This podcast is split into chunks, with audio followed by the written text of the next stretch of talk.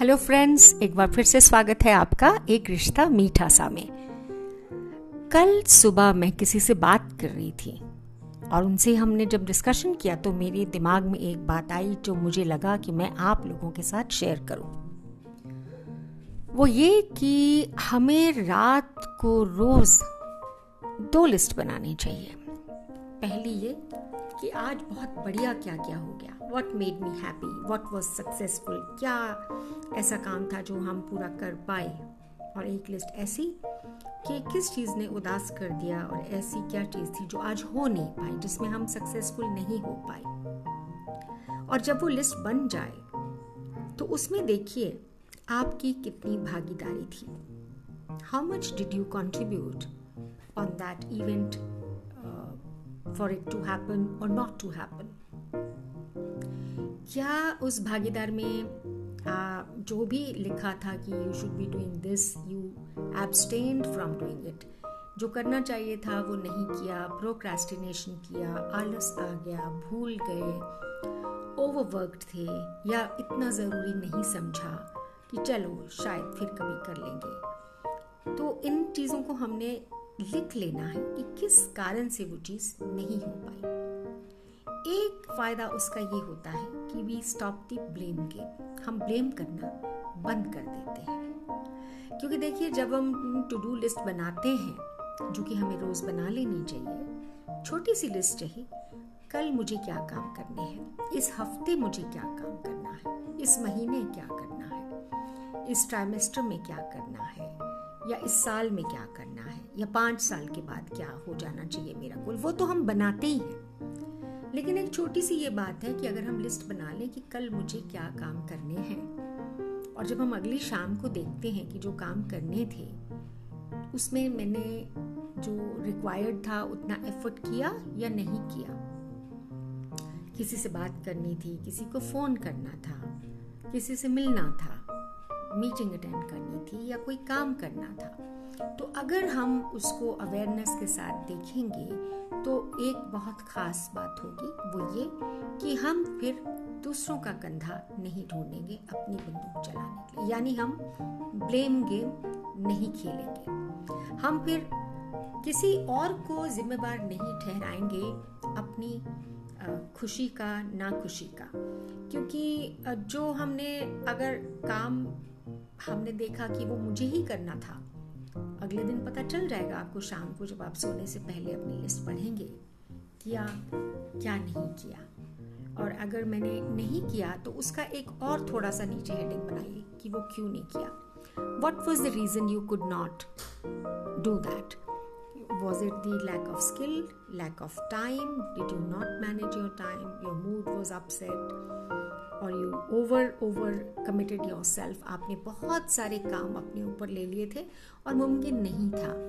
एक तो इसको बनाने से आपको अपनी लाइफ का पैटर्न समझ आ जाएगा कि क्या आप अपनी थाली में बहुत सारी चीज़ें रख लेते हैं कि वो मुमकिन ही नहीं है, या फिर इतनी ज़्यादा चीज़ें होने के कारण आप ज़रूरी चीज़ें नहीं कर पाते। तो एक कहानी है, जैसे बहुत फ़ेमस कहानी है, बड़े पत्थरों की, छोटे पत्थरों की और रेत की। कहीं ऐसा तो नहीं है कि ज़िंदगी में आपने छोटी छोटी ना ज़रूरी जो चीज़ें हैं, उन्हीं से सारा का सारा समय जो आपके बारह चौदह घंटे आप जागते हैं, उन्हीं में उलझे रहते हैं। सब कुछ ही ज़रूरी है, अर्जेंट है, इंपॉर्टेंट नहीं है।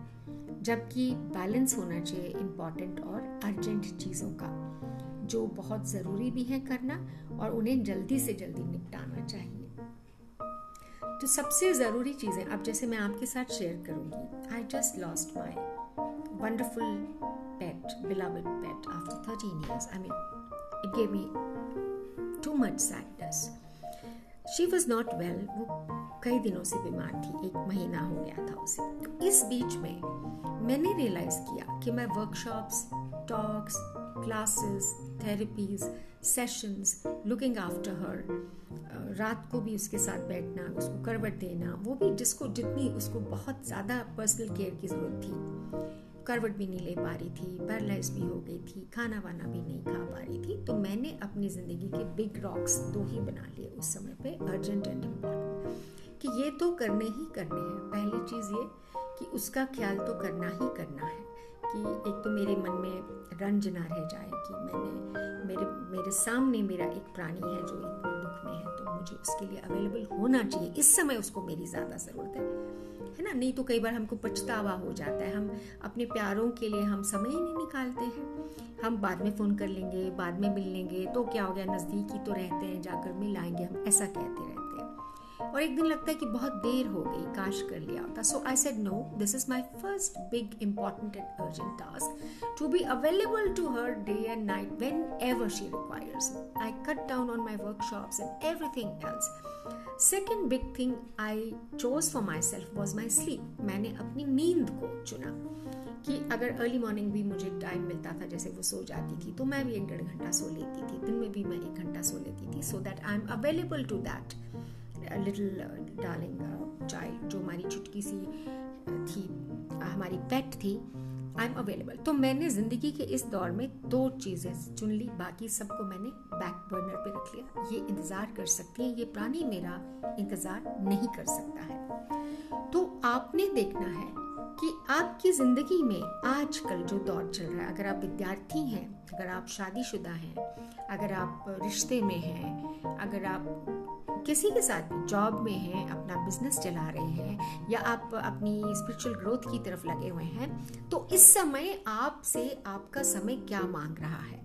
वो आपने लिख लेना है। और बहुत ही मतलब कि प्रभु की कृपा से या दृढ़ता के साथ आपने वो रिमूव कर देना है जो ना ज़रूरी है।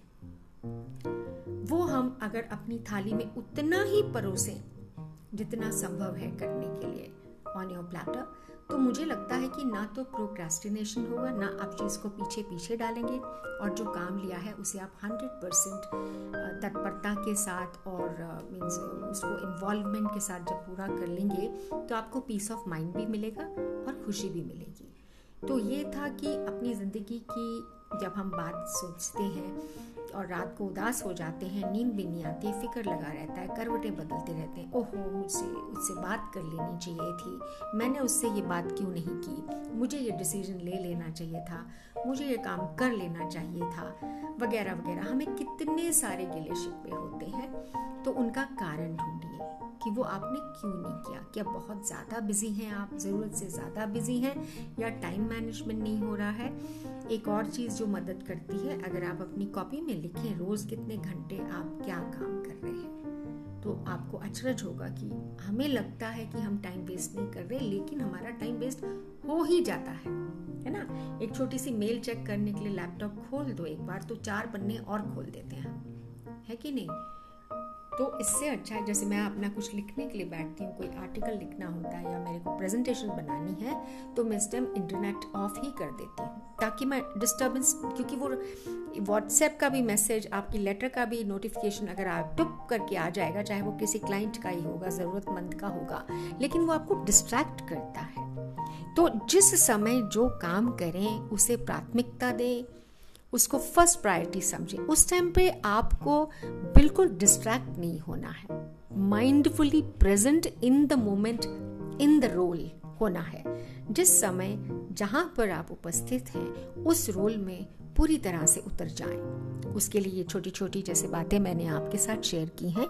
आप देखिए कि आपको किस किस चीज़ ने मदद की है। उसे अपने दोस्तों के साथ, अपनी फैमिली के साथ शेयर कीजिए ताकि उनके जीवन में भी हल्कापन आए गोल फोकस्ड हो जाए और पीस ऑफ़ माइंड हो जाए ताकि आप सबका रिश्ता ज़िंदगी के साथ हो जाए, मीठा सा। आज सिर्फ़ इतनी ही बातें करूँगी आपके साथ, फिर से मिलूँगी अगले एपिसोड में। तब तक के लिए बाय